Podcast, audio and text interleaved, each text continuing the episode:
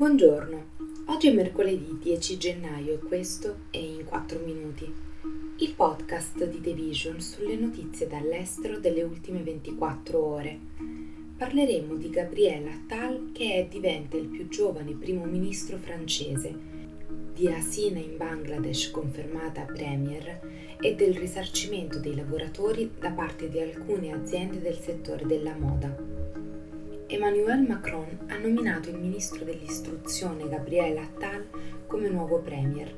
La mossa non porterà necessariamente a un cambiamento politico importante, ma segnala il desiderio del presidente francese di cercare di andare oltre le impopolari riforme delle pensioni e dell'immigrazione dello scorso anno e di migliorare le possibilità del suo partito centrista nel voto di giugno.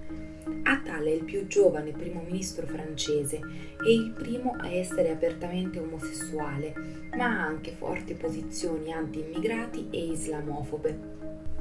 Elizabeth Bourne, la precedente premier, aveva rassegnato le dimissioni lunedì pomeriggio in vista di un previsto rimpasto di governo da parte del presidente che cerca di infondere nuova energia alla sua presidenza all'inizio di un anno di grandi eventi per la Francia, tra cui le elezioni del Parlamento europeo e le Olimpiadi estive di Parigi.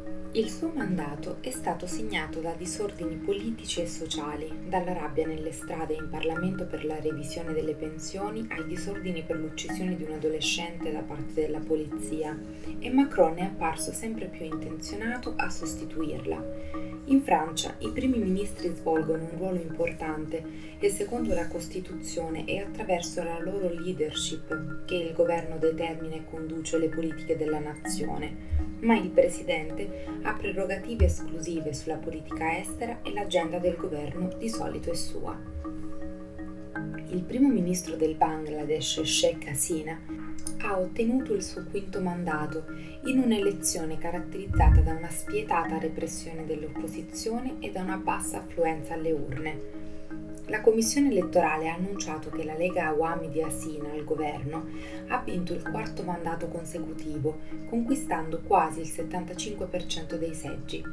Sarà il suo quinto mandato come primo ministro, visto che in precedenza aveva governato tra il 1996 e il 2001, prima di tornare poi al potere nel 2009 i candidati della Lega Awami di Asina non hanno quasi avuto rivali dopo che il Partito Nazionalista del Bangladesh all'opposizione ha boicottato il voto e ha indetto uno sciopero generale.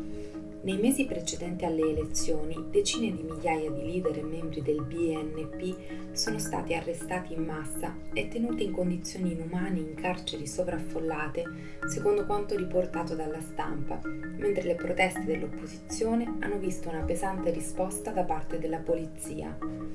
Secondo l'opposizione, appunto, almeno nove leader e sostenitori del BNP sono morti in carcere negli ultimi tre mesi.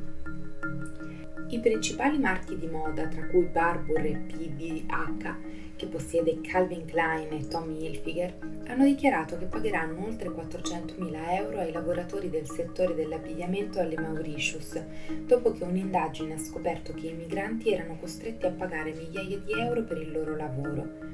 In un report pubblicato di recente, l'organizzazione sostiene di aver riscontrato molteplici evidenze di lavoro forzato, definito come una forma di schiavitù moderna dall'Organizzazione internazionale del lavoro nelle Nazioni Unite. Oltre al pagamento di tasse illegali per l'assunzione, i lavoratori sono stati sottoposti a inganni, intimidazioni e condizioni di vita insalubri, tra cui l'impossibilità di accedere all'acqua potabile e l'infestazione di scarafaggi e cimici. Questo è tutto da The Vision. A domani.